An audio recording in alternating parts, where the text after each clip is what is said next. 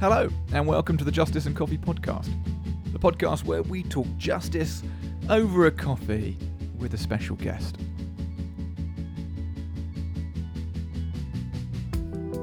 And on this episode, I got the chance to talk with Nisha Anand, CEO of the US NGO Dream Corps, founded by the CNN commentator, lawyer, and activist Van Jones.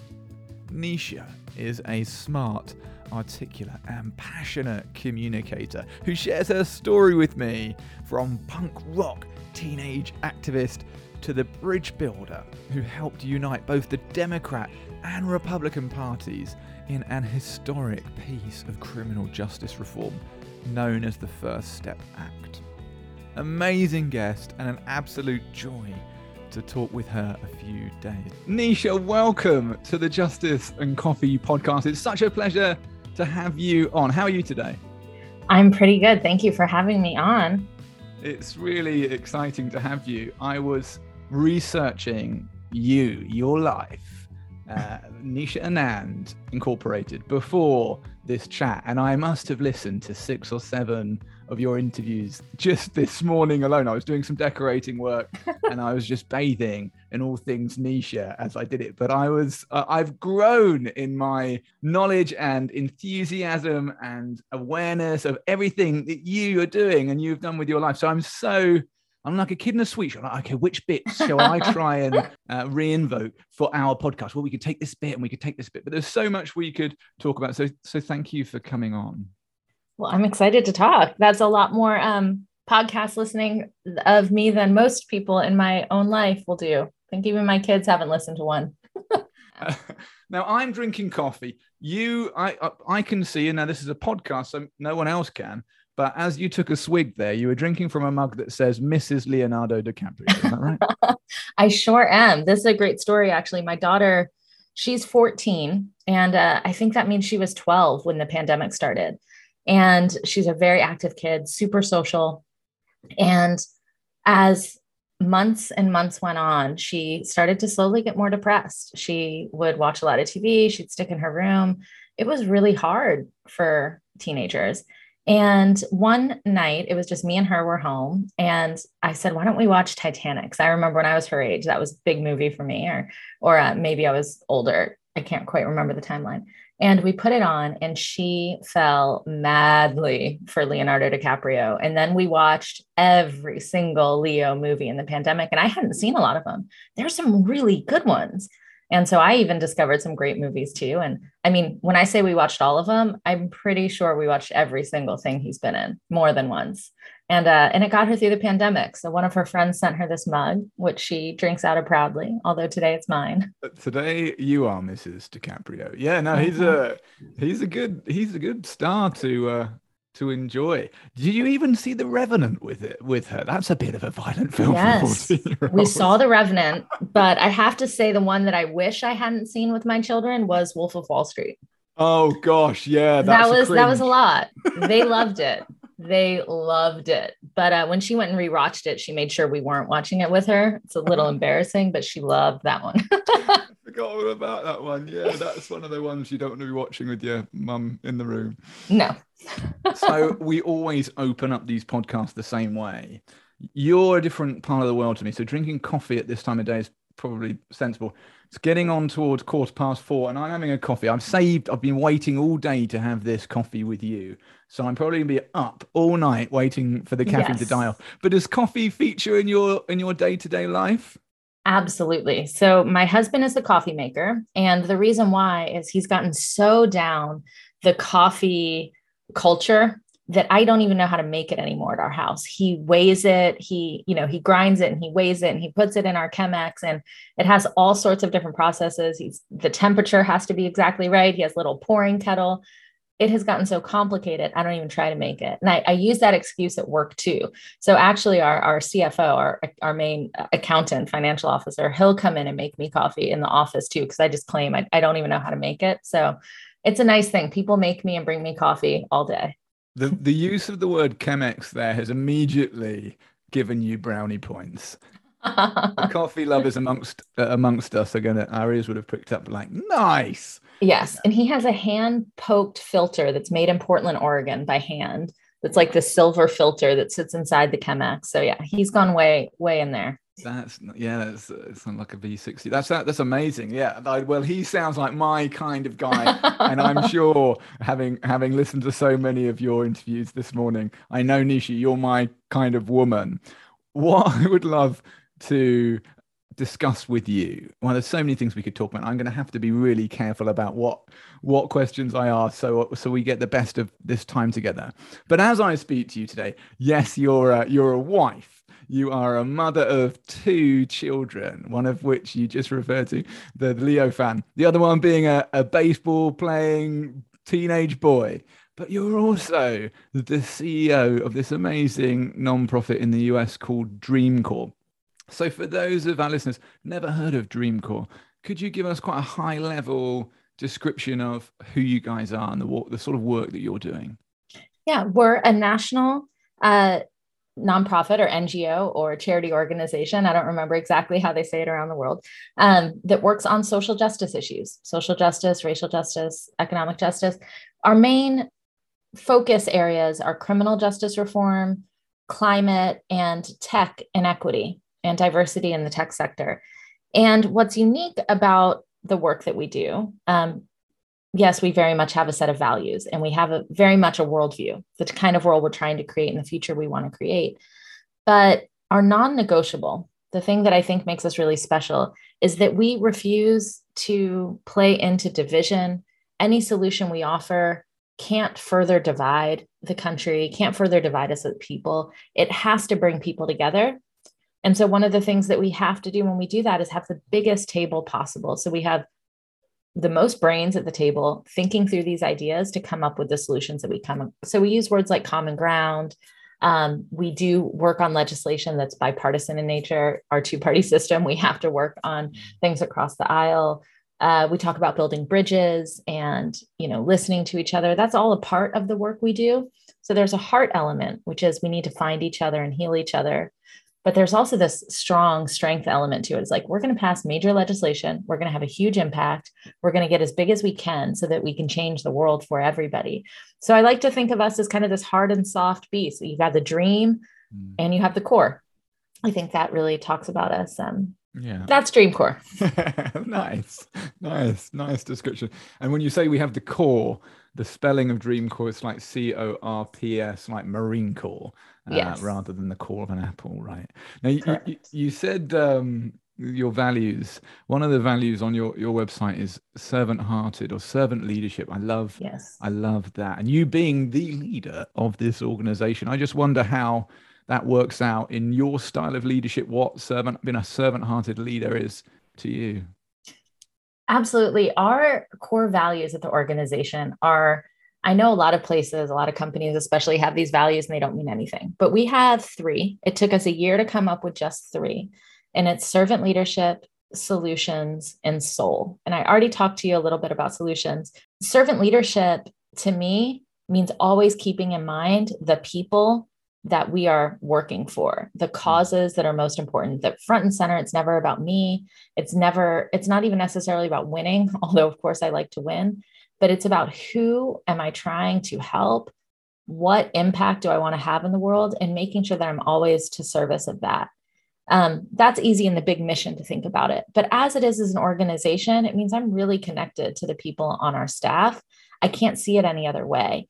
And we talk about it as servant leadership, which has a long history and kind of uh, in US history and in the world, just being a servant leader.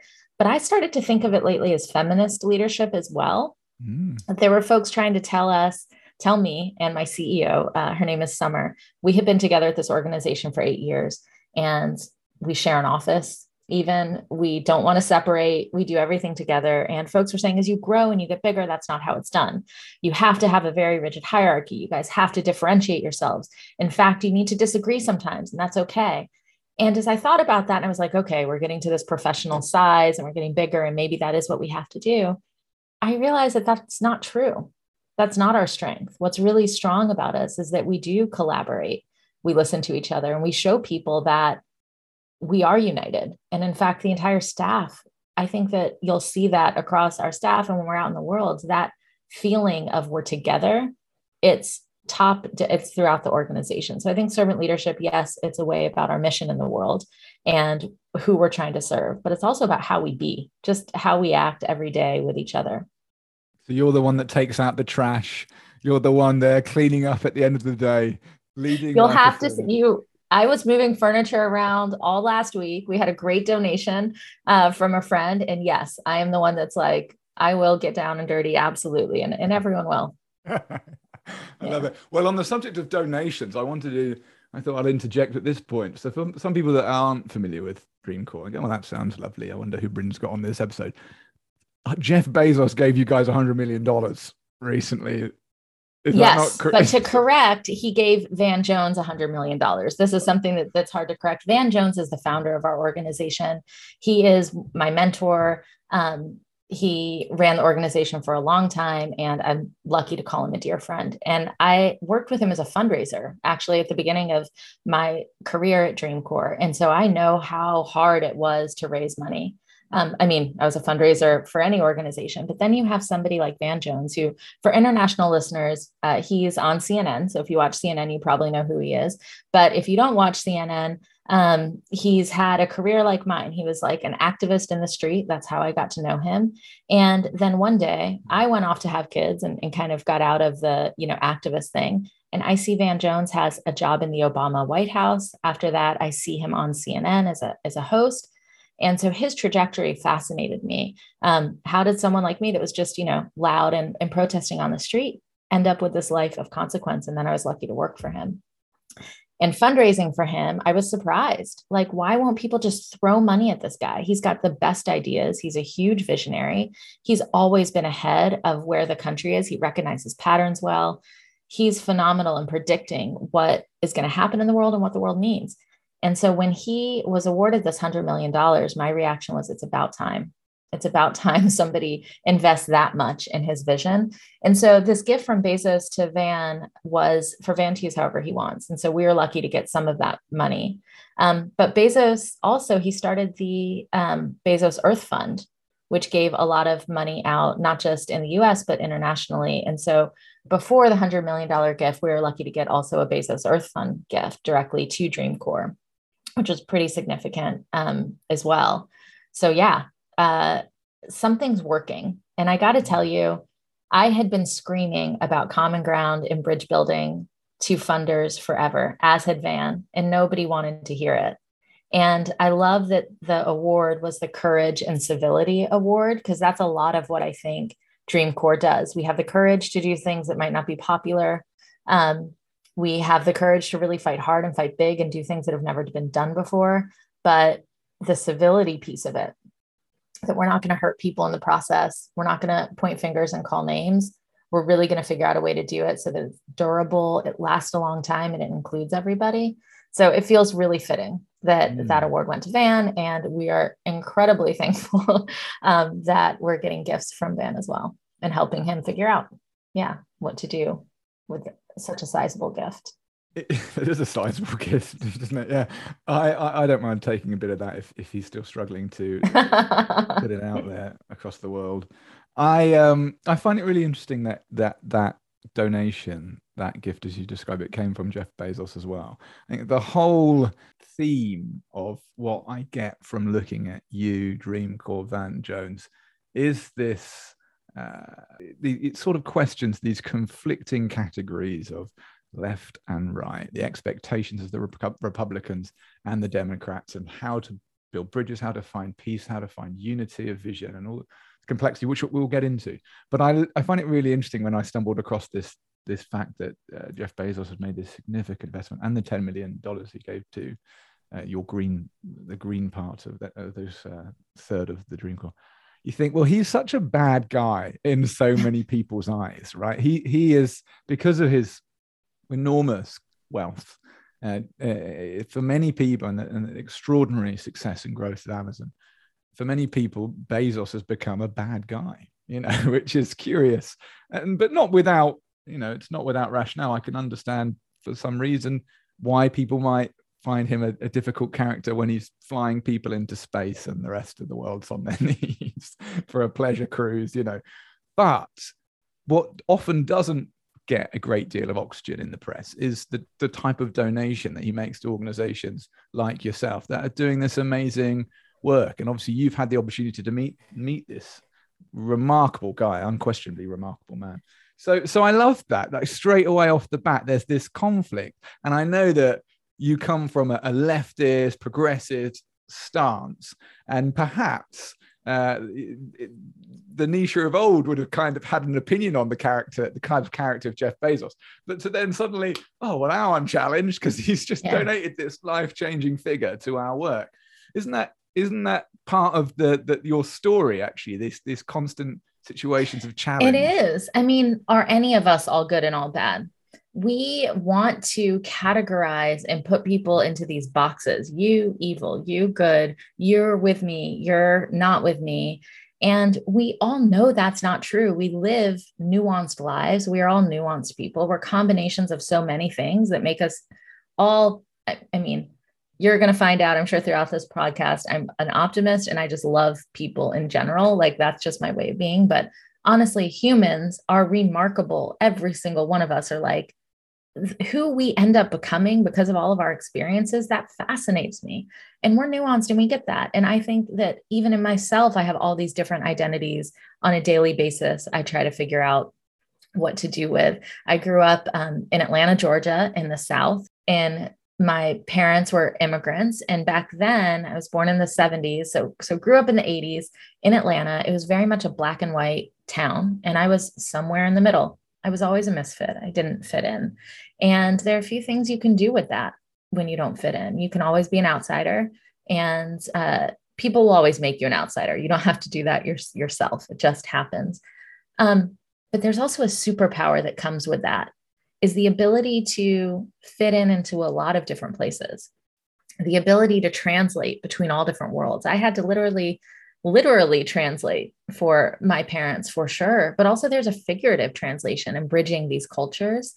And I feel like I do that in, in myself too. I was um, a punk rock kid, very rebellious, super activist, but I was also captain of the debate team. I got straight A's. I was going to make sure I impressed any of my parents' friends who wanted to know I was doing well.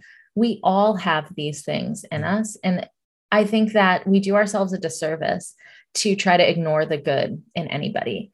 And one of the biggest pieces of legislation, perhaps perhaps it's going to be the career highlight of my entire life. I hope there's a lot more, but so far was passing this one piece of legislation called the First Step Act in our Congress. And this was a piece of legislation that was significant, like the most significant piece of criminal justice reform in our federal government. Here, our prisons are, they're both federal prisons and then state prisons. Um, so to make a law on a federal level, we had to pass it. And here, the final law has to be signed by the president, and that was President Trump. And so, on a very real level, you have a question Can I work with somebody who I know on 99 out of 100 issues? We do not get along. On 99 out of 100 values, we don't match. But if there is one tiny one where we can find some common ground or we can work together for this one thing, should I not do it because of all the other distasteful stuff? You brought up servant leadership earlier, and the answer is no. If you're a servant leader, those people inside prison needed me to work with him on that one thing. Our whole staff had to ask themselves that question. We knew that was the fight ahead of us. And so, even in an extreme, when you look at somebody like Trump, there is something that can be done. There's some path forward. And now 20,000 people are home from prison because of that one law 20,000 people. And I promise you, not a single one of them is asking, well, why did you, you know, have Trump work with Trump to get that done? You know, they're happy to be home. And, um, and they've continued the fight. And the leaders who've been inside who led that, no, it does not matter who's in the White House. It does not matter who is in Congress. You have to really keep that mission first. And I extend that with I believe everybody has a role in making the world a better place. And I think um, Bezos is phenomenal at thinking, well, what is a role I have? He knows he has money. And to donate that much money to great causes, that is a role that he plays and one that is really welcome in the ecosystem of, of social change. Well, I want to I want to come back to the First Step Act and unpack that because it really is an incredibly significant piece of legislation that you've worked to achieve. And I want people to understand exactly what that means. But let's go back to that that young rebellious uh, slightly sanctimonious teenage oh, yes. rebel that you you you described can we do that can we go back to to this let's go for it life? no did you it, did you say it was atlanta georgia where you grew up is that right yes and you became you were the punk rock uh, antagonistic activist. So so tell me about that. What do you think but you mentioned being a misfit. Is that do you think that was one of the reasons you, this characteristic came to play, or was it something that's been there from day one, whatever culture you grew up in? I, you know, I wonder this because I've seen it in my own kids. There's some people who always root for the underdog, and some people who always want to root for the team that's like the hot, best, exciting team. I'm one of the underdog people. And I'm also one of those folks that just like, I hated anything that was unfair. Hmm. Anything that seemed because I was, you know, I certainly felt the impact when people treated me differently. So any other places where I saw it, where I could take it and depersonalize it and point out, well, that's unfair. That doesn't make sense. Um, I loved that too. So I think my parents would say from a young age, I was going to turn out this way. And yeah, I I I guess I felt like if I was going to break the mold, from the perfect Indian daughter, which would have been just to marry well and make sure that, you know, I did everything right. I looked good, I had good grades, and I found a good husband. If I was going to break the mold, I really needed to break it as extreme as I could. And um, my parents were wonderful in, uh, sure, they didn't like it a lot of the time, but that was part of the American dream. Part of why they came here was that ability for me to find my own way and not have mm. to do exactly as was told in India. And, and so I broke the mold pretty hard. I broke them in. Um, you know, in college, I think I was arrested over a dozen times for protesting things. It was not at all on the uh, on my dad's probably dream list for his child, but yeah. And what was? Is there any one particular memory you have that you think, oh, that's probably my clearest first memory of fighting what you saw at that point of your life as a gross injustice?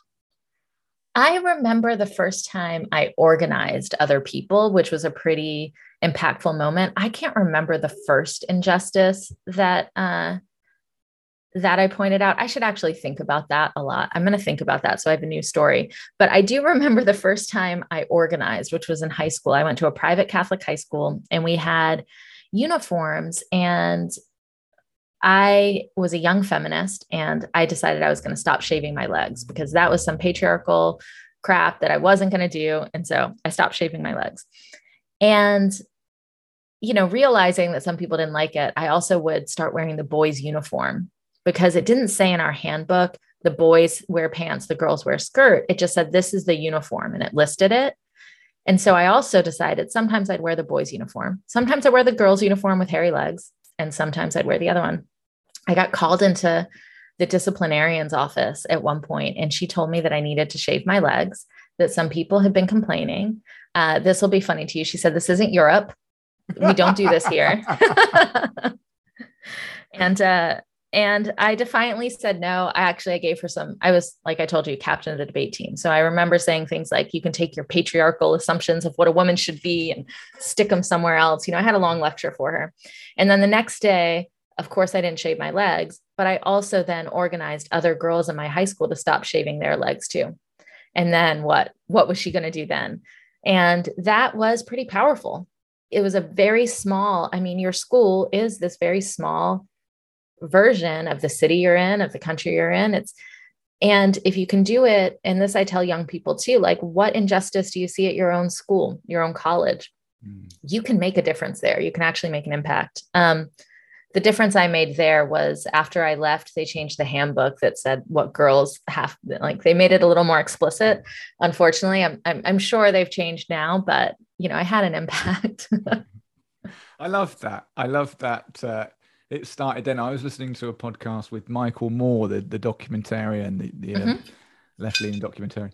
And he, his story is is very similar. You know, he, he started his political rebellion in his teens at school in the environment in which he was in. You know, it started yeah. there. What if I challenge this? It was. Mm-hmm. It was right there at the outset. It's very inspiring to see somebody so realized in their views, so strong, and they're ready to accept the consequences in order to to stand up against that injustice. So, how do you reconcile this this punk rock activist uh, to this CEO, peace loving, bridge building diplomat that I'm speaking to now? Is there any particular link that took you from this part of your life to where you are now? So, like I mentioned, I was an activist in really any cause in college. Uh, that really spoke to my values, I would get involved with. So, the other group on our campus that was really loud and really active was the Free Burma Coalition.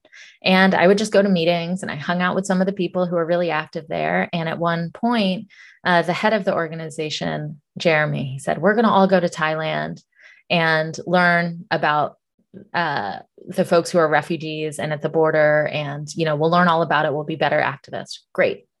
So we all go over to Thailand and we are traveling around, we're meeting refugees. And we met this one woman, her name is Debbie Stothard. She runs an organization that works on human rights.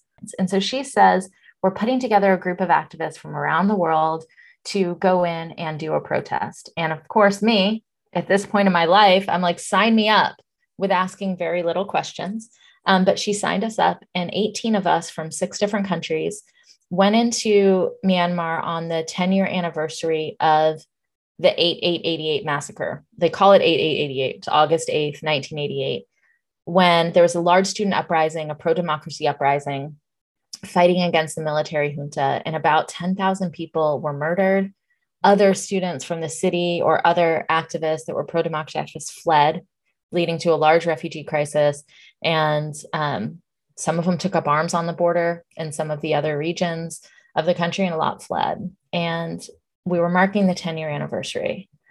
We went in, 18 of us, and we had these little leaflets that said, We are your friends from around the world. We support your, your hopes for human rights and democracy. That was it. That's all these little red cards said. And we knew it's highly legal in a military dictatorship to bring in we snuck these leaflets in. We tied them like under our shoes and our soles. They were in like our bathroom bags. We had all sorts of clever ways to sneak these cards into the country. Just that alone, you know, was a massive crime. And then we handed them out. It was a well coordinated action. We had flights back to Thailand that all of us were supposed to get on, and none of us made it. All 18 of us were arrested in our different parts of the city. And we didn't know for a week, we had no idea who, if all of us had gotten arrested. We weren't able to talk to any outside people. We really were kept in isolation. I was with my group of three. I remember running into someone else when I was brought to the bathroom in prison and realized, oh, another group had been arrested. It was quite terrifying. But during my week there, I knew that a military dictatorship operates on fear. So I tried to be really strong during that time. I look back on it now and think, what was I thinking? How was I not completely terrified? But somehow you'll have to believe me that 21 year old me was not terrified at that moment. And I am um, a week into it, we were shipped off one morning to a sham trial, which was conducted all in Burmese. It lasted all day long. That's when we saw everybody, all 18 of us, and we were all sentenced to five years in prison hard labor. That's what they said. And the next day we were deported. So just to let you know, I won't let I won't take you through all the emotions of that because that was a lot too. But we were arrested or we were deported the next day.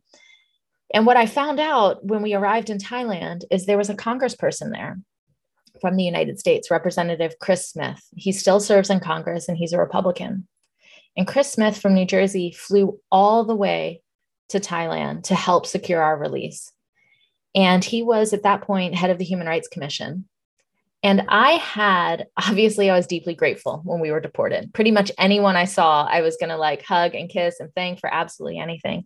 But I was, I was young, I was very righteous. And I thought, I have this like 20 hour plane ride with this representative, this US congressperson who's a Republican. So I'm going to talk to him about every single issue that I want to talk to him about. We're going to hit all of the hot topics. I'm going to just like grill him till he changes his mind on my issues.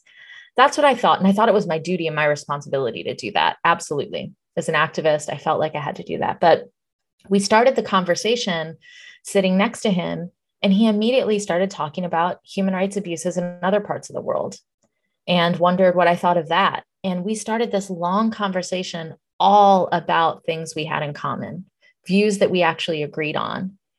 And in that moment, I realized I didn't actually bring up anything we disagreed on. I found it was much stronger in that moment to really discover he knew things that I didn't know, even as much as I had studied him in college, obviously because of his position. And that really, really opened up my mind about how I thought about everybody. Like, was this really the enemy? He flew and got me free, helped get me free. And he cares about all of these same things that I think about. And it really shifted my idea that that's not actually the enemy. The enemy is the injustice, the oppression, the inequality and inequities that we face. That's what I'm fighting against. It's not the people who have different ways of trying to solve these problems. I love that. I absolutely love that story. I think it's amazing. And uh, I think it, it, it, boils down so often to getting to know people, doesn't it? Building a relationship. Absolutely. And we can have our, I think what you said earlier, actually, we can always listen to the people we agree with, surround ourselves with the people we agree Easy. with. Easy. Yeah. And that's a comfortable life, but we don't tend to progress beyond that. And we can put up our barriers and defriend and deplatform and ignore those we don't agree with. But actually, sitting down, breaking bread with people, having conversations, developing some sort of relationship makes a heck of a difference. Doesn't always change people's political opinions, but it changes the way we think about them too, doesn't it? Yeah. Yeah. And that's what we need. You can't hate somebody that you know. If you can connect with their heart, and I especially think through pain, if you can have like common pain, you see that at times of great tragedy, we connect with each other. We're able to see across that difference.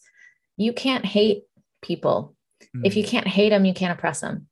And so I do think that actually figuring out how to even just find one thing, listen and have that shared experience with with people does heal the world. I think that is the most important part.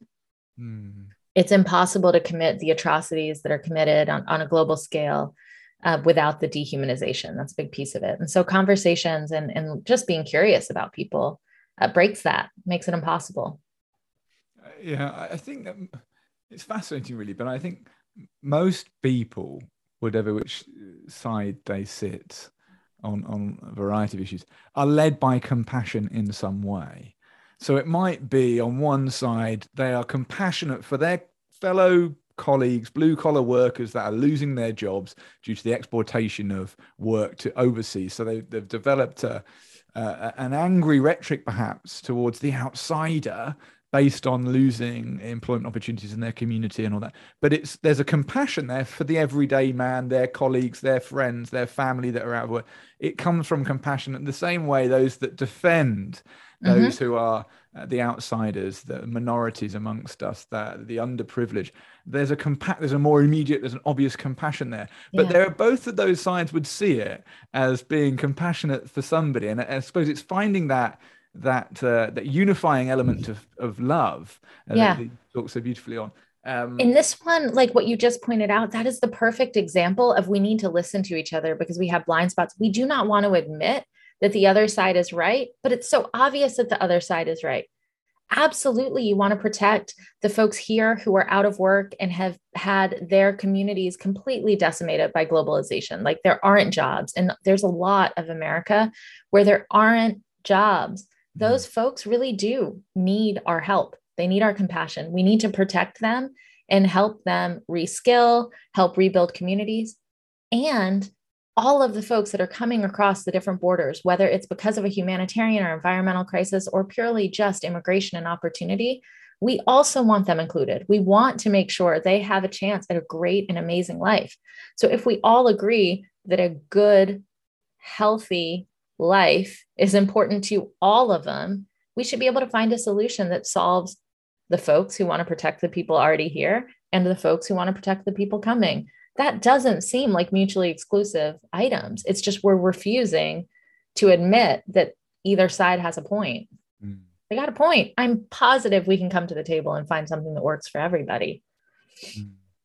There was a moment uh, a few years ago, David Cameron was the prime minister, and a really high number of uh, people crossing the channel in dinghies. It's still happening now. It's not the feature of news at the moment, but it's it certainly hasn't stopped the current conflict in the Ukraine. Well, not in the same in the same form of migration, but but it's bringing that issue up again of refugees and asylum seeker migration, fair distribution across the EU, etc.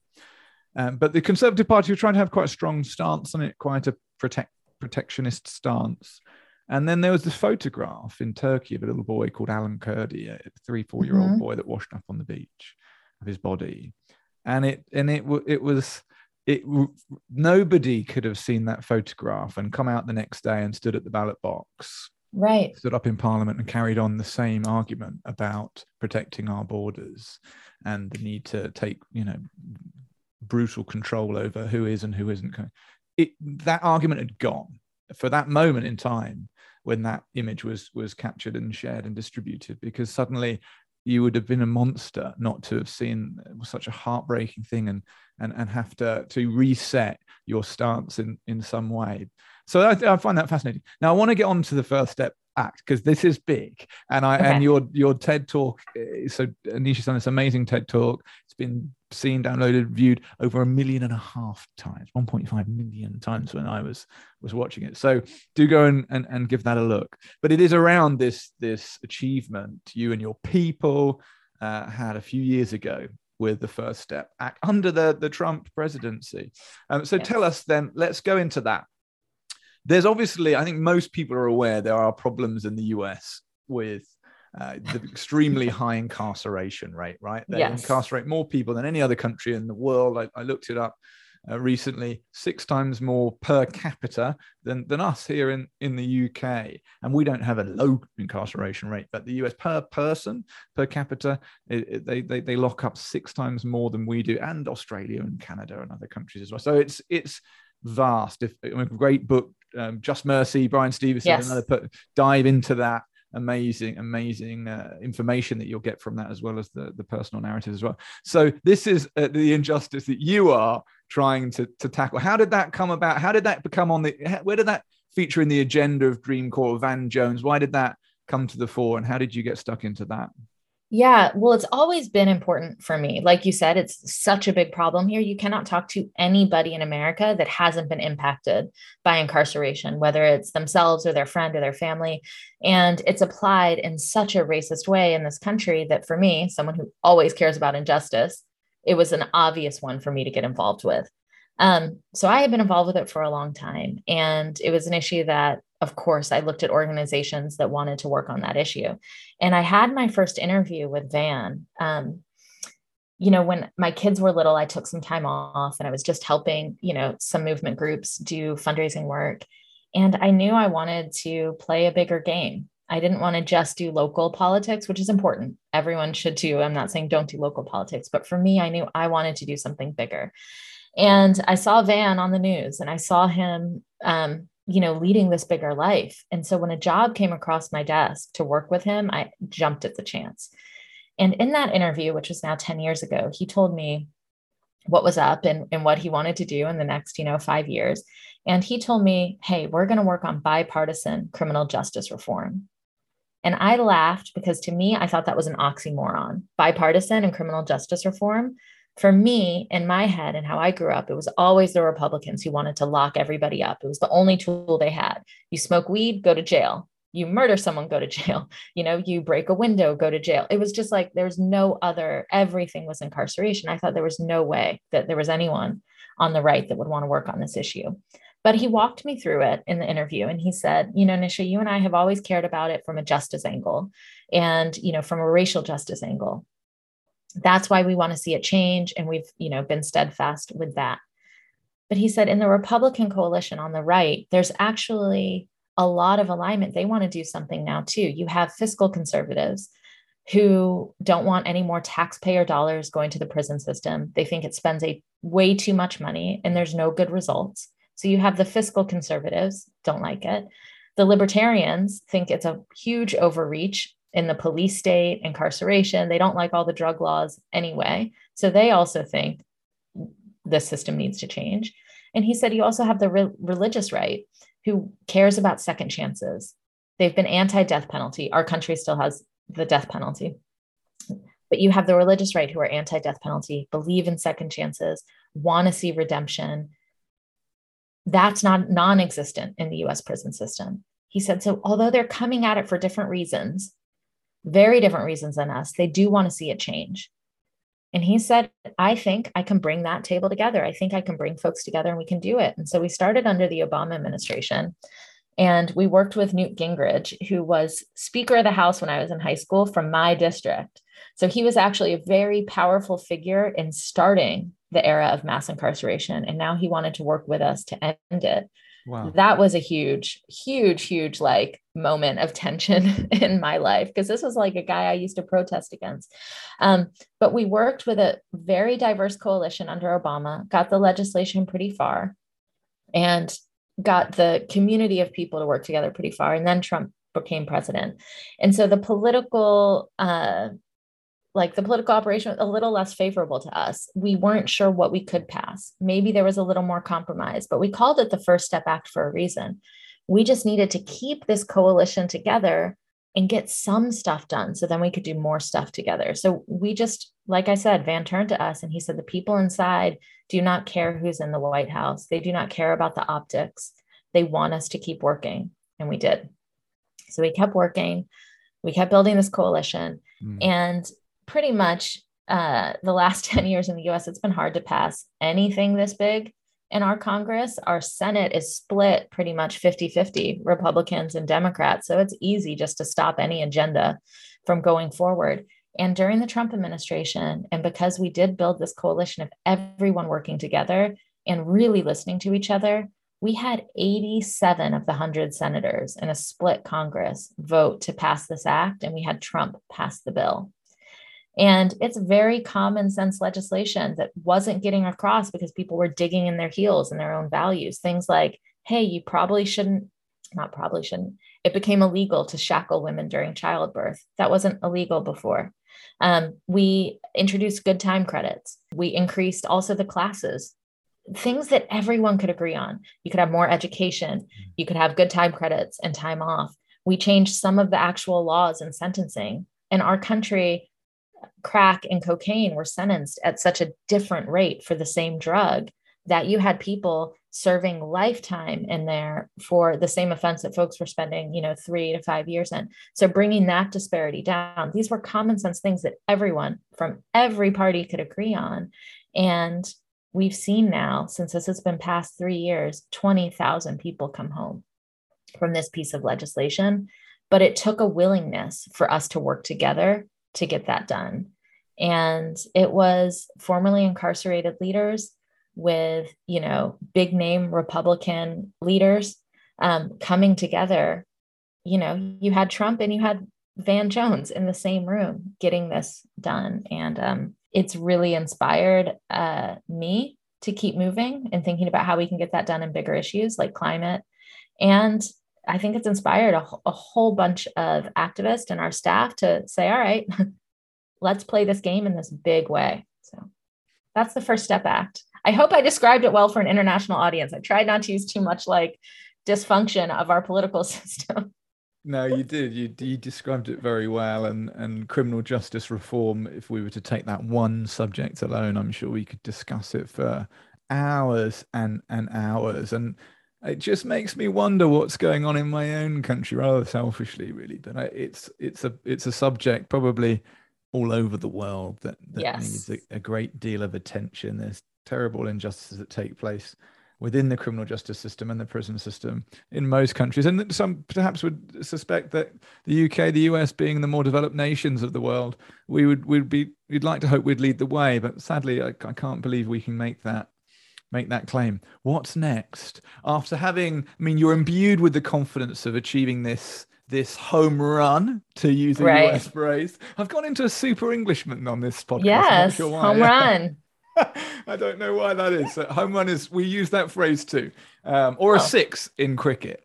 Um, right, we don't so, use that. it's just my Indianness. I know what you mean. Ah, yes, of course. What? What? I mean, that's giving you the confidence to think. Right, what's the appetite for next? Do we stay and plumb out these issues of, of in desperate need of criminal justice reform and prison reform, or do we right that's the next one like you say mention climate or or climate got, absolutely. is that well we do both. i mean what's lucky at Dream Corps is we have a team that's working on all of them. Okay. so right now we have a bill in front of congress called the equal act that will completely finally get rid of the crack cocaine disparity huge bipartisan support we need to get that done there's also the first step implementation act now all these people are coming home we need to do a much better job at we have uh, i don't know I doubt this is similar in other countries. I, you know, I really don't know. But we have like a box on applications for jobs that say, "Have you been convicted of a felony?" And then you just get put in the no application pile. So we have a lot of work to do when people come home. How to make it, um, how to help people succeed. So there's a lot more to do on criminal justice reform. But climate is in dire need uh, of our attention and our attention, Dream Corps attention, but the whole world attention. And so we've been building a common ground committee on climate all around our country to try to really hear what are the issues where there is agreement. We somehow think that, oh, all Republicans are against doing anything to help the climate. That's not true. We have farmers who absolutely understand climate change. Anyone in our in the military who works overseas understands the impact of climate change. We actually have a lot of people who are on the right who want to do something maybe not all the things I want to see done, but enough things that we could start instead of just digging in our heels and getting nothing done. We can't wait. Like it is severe. So that of course is important. So my team has been building, you know, a coalition of people from all sides to work on climate and a set of a set of issues that there is a lot of agreement on to start working on. So yeah, climate is very important too. Do you think that the economic argument is possibly the the most powerful is that you think as an idealist or as a, an impassioned justice seeker if you were to lead with that and, and pointing out the, the injustice of a situation know, it doesn't bear a great deal of fruit but when you flip it and say well actually if you look at the economics this is is this a massive loss leader oh suddenly it's got traction do you find that that economic argument tends to For be a leader people, yeah, for some people, absolutely. You know, like I was explaining on the criminal justice, you know, uh, we're all nuanced and different. We have different motivations and reasons for all sorts of things. So finding what it is for the constituency you're talking to is so important. Um, so yeah, absolutely, the economic argument wins. But for an oil company, it's you know the economic argument is going to be the opposite, right? They're not going to see the you know. So it does depend who you're talking to, for sure. Yeah. That's true. That's true. I remember watching a documentary about a, a, community in Texas that had switched to solar for no other reason that it was more efficient. It uh, it, it, was it, it wasn't that they had suddenly changed their politics and uh, but it was it was just they'd done the math and it had become true. more. more there was this group here called the Green Tea Party. We had we had a Tea Party team uh, start up in the early days of of the Obama administration, and the Green Tea Party they were just homesteaders who wanted to not be dependent on anything. Uh, folks who really just wanted to live off the land, not be dependent on the government for absolutely anything, energy, etc. And so there was this huge alignment of people that wanted to work on things like solar because it meant they didn't have to be dependent on the government. You know, there mm. is reasons um, if you look for them. If you're willing to listen and be curious, you will find the common ground. I certainly dream of the idea. I have this regular dream. Sometimes before I go to bed, I go on Pinterest and look at pictures of log cabins and tiny homes. Yeah, tiny homes, like living a like self-sustaining lifestyle, and oh, it's uh, totally. It probably would always be a that. dream, I'd love to go off grid and and live that out. One our next things, lifetime, our next lifetime, will will live. or know, maybe completely. your yeah, maybe your children's uh, lifetime. You know, I was watching sure. another program. I watched on TV recently, a program recently, and and his teenage children they were building their own mini house, homes oh, on. Wow. I was like, oh wow, how amazing is that? One of the things this this example reminds me of. I've also been reading, so I don't just watch television, Nisha. I do read the occasional book, and I'm reading about. The... me too, but mostly TV right now. well, actually, I go for audio books because sitting down and page turning really hard for me. But I will drive or whatever. Audiobooks I consume pretty readily. I'm going through uh, the autobiography, the bi- biography of uh, William Wilberforce, one of them anyway, at the moment. And what's so interesting about when he passed the legislation of, of, of uh, the abolitionist work he was doing to outlaw the, the slave trade back in the 1800s, he had mm-hmm. exactly the same issue. that he was started off from a moral point of view about the immorality of slavery. Yeah. And it Does was not like, work. This, this is going nowhere. So he had to go at, at different angles. He talked about the by putting slaves on certain colonies, there was a higher chance that they would riot, there would be insurrection, they would lose control of those colonies. So we really ought to stop sending slaves there. And then he had to make the opposite argument. So, well, actually, if we ban slavery, then our then our enemies have colonies. They will be less profitable because they'll have less labor. All of that had nothing to do with justice. These arguments, but Yeah. for, for some politicians, they they were had they had traction. They got the vote, and the bill was was passed. So that it's the same game two hundred years later. Yeah, I mean, I told you I was a, a debate nerd. I had to argue every side of an issue, but we don't have to come to it for the same reasons. We really don't. We can come to it for our own reasons and still get stuff done. It is a losing strategy to feel like you have to convince someone of your own morals. That Mm. all that never works. If I sit across from someone and tell them, "Oh, you're racist and you totally suck. Join me in my, you know, movement." They're not going to do it.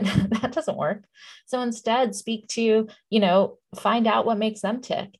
And I come to the table not wanting anyone to change me and who I am. You can count on me that in any conversation I have, especially in these mixed rooms with Republicans and Democrats and right and left, I will have my progressive values and I will always try to bring the equity lens to a solution we're talking about. How does your idea help the least of these? How does your idea make sure that those left out and left behind are not forgotten? But I have a blind spot, which is I never think of the individual and like your own personal. It's just not how I was wired. So I have to count on the people on the right, my partners, to think about the individual liberty and maybe the individual rights and freedoms that I'm not thinking about. So I count on them to be the best of themselves so they can point out where my blind spot is. And I hope they can count on me to be the best of myself so I can point out their blind spots. That's how you come to the right solution. They're not always thinking of equity or the common good or the larger purpose. And I'm not always thinking of the individual rights and that need to have that self determination.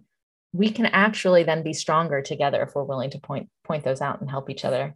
Do you have any examples that come to mind when you think of somebody um, giving you a little nudge and challenging you on something? Um, I mean, abs- yes. or are Quite you always right? no, I'm definitely not always right. I I could tell you, I don't know how much. I'm sure we don't have a lot of time, but I should tell you the first time I remember it quite clearly was when I was um I locked myself down at the center of a circus by the neck. I we had these bike locks around our our neck, and there were six of us that locked our necks together at the circus, which was um because the animal abuse. The circus had animal acts, right?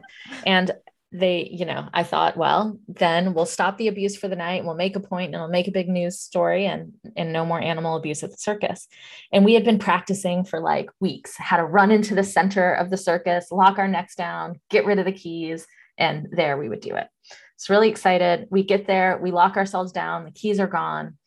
And I I look around and I see all of the people coming in to watch the circus, families, kids, um, all of these different people. And I panicked. And I, the only people that could hear me were the other people locked by the neck.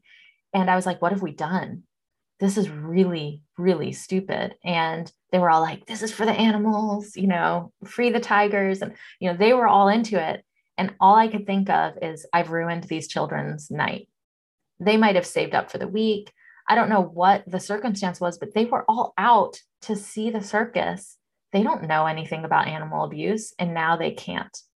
And I remember panicking in that moment and thinking this was not the right thing to do. And um, what happened was a truck came, they lifted us out all together, locked by the neck, put us on the back of the truck, brought us to the back, and then cut us out with like these crazy blades with flames flying everywhere. It, we didn't end up ruining the kids' night, but for those like 30 minutes while they were figuring out how to get us out of there, I had a change of opinion. I still got arrested, even in Burma after that. I certainly was still doing it, but I thought a lot differently about what makes a good action. When do you take that act of civil disobedience? It's not always, you know, the first thing you do. In fact, there's an escalation of tactics. And so for me, I started thinking a little bit more strategically. I love that. I love the idea of you being carried out of a circus, locked to two other people by the neck, and yes. thinking, like, like a thought bubble coming out of your head, thinking, could we have done this differently? That's exactly. I just, uh, I'm gonna, I'm conscious of time escaping us. I want to ask you two questions, and then you're done. You're free to get on with your your day. The the first one actually is is is I'm thinking you are a unique and wonderful individual, but there are also people I think they'll be listening to this and think oh, I can relate to Nishi. Know, there's a, I, may, I might see certain characteristics of her in me too. For that person growing up with, with this passion for for justice, and they feel a a tendency to to to outwork that, perhaps in debating, perhaps by protest, civil disobedience, a phrase you just used what wisdom or advice might you have for for somebody at a younger stage of life that has those tendencies and characteristics? From all the things that you've learned what what could you share with that listener? One i think do it honestly. I think there's nothing better than learning and we need we absolutely need the folks that are really excited really new and really passionate to jump in we do need the folks out on the street. I would say getting active is more important than uh, than doing it the right way at first. You just go in and you learn like anything else. And I think the other thing that I wish I had done was really found mentors early, earlier, that I know it all. In general, I, I kind of act like that is a part of who I am. If you're a know-it-all, then the number one thing I can tell you is you don't know it all and find people with more experience for me, what I try to talk to people now, because a lot of my friends came from the same active part of the left that I came from, and they look at me sometimes, and, and younger me might look at me and think I'm a sellout. But certainly some of my friends think, oh, she's a sellout working with the other side, working with, you know, getting money from Bezos, all of that. It's very much a part of the conversation. And what I try to do is say we're part of a big ecosystem and we all need each other. And I wish more people saw that so I would like, and I think the younger generation understands it a lot better than my generation, is that we all have a role to play in making the world a better place, no matter where you come from, not just the ecosystem of the left, but I think the entire country. If you're in a corporation, if your company wants to make a change, I never thought I would see how many companies jumped on board with Black Lives Matter. That was huge. And the fact that they wanted to do something at that moment means that they could want to do more and more and more. And that's encouraging. So I think everyone has a place.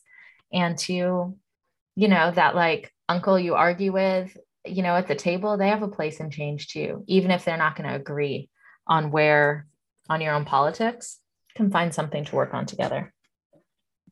I was going to ask that my final question was going to be what gives you hope for our future, but I think you've kind of just just described that in in the previous question. So let me just finalize by asking how can we find out more about what you're doing, stay connected to you, follow you, and be encouraged by your work, the work of Dream Corps? Where, where can we go?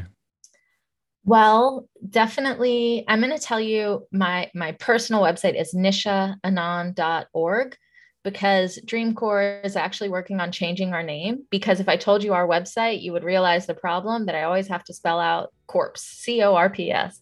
So nishaanand.org, and you should be able to find things from there. You can find me on Twitter, you can find the organization Dream Corps, and soon we'll be changing our name, which will make us much easier to find in the future.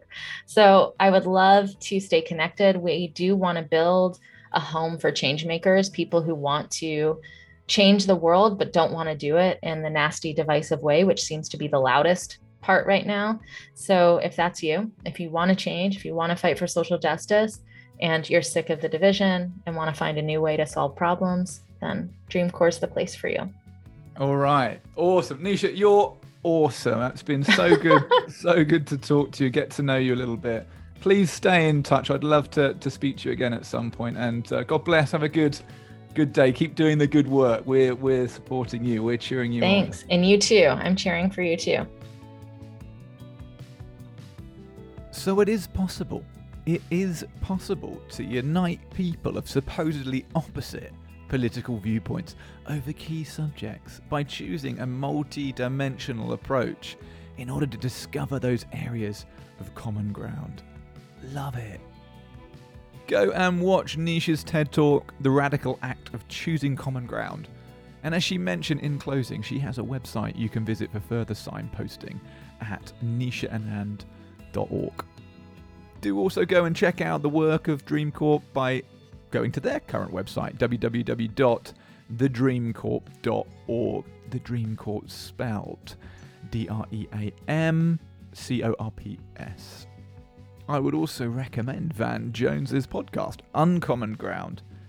This was something I have only recently come across in the lead up to this podcast, and I'm really enjoying. He has some amazing guests, and if you're not familiar with Van Jones, he has developed a unique reputation for, for his willingness to work across party lines and go to great lengths to fight for peaceful, respectful discord, contrary to common popular culture. It was a delight to feature the work of Nisha and Van and Dream Corps on this podcast. If you have any recommendations for guests you'd like us to invite on, then please get in touch. You can contact us at bluebearcoffee.com or find us on social media at Bluebear Coffee Co. Thank you for listening. Drink good coffee, stay safe, peace.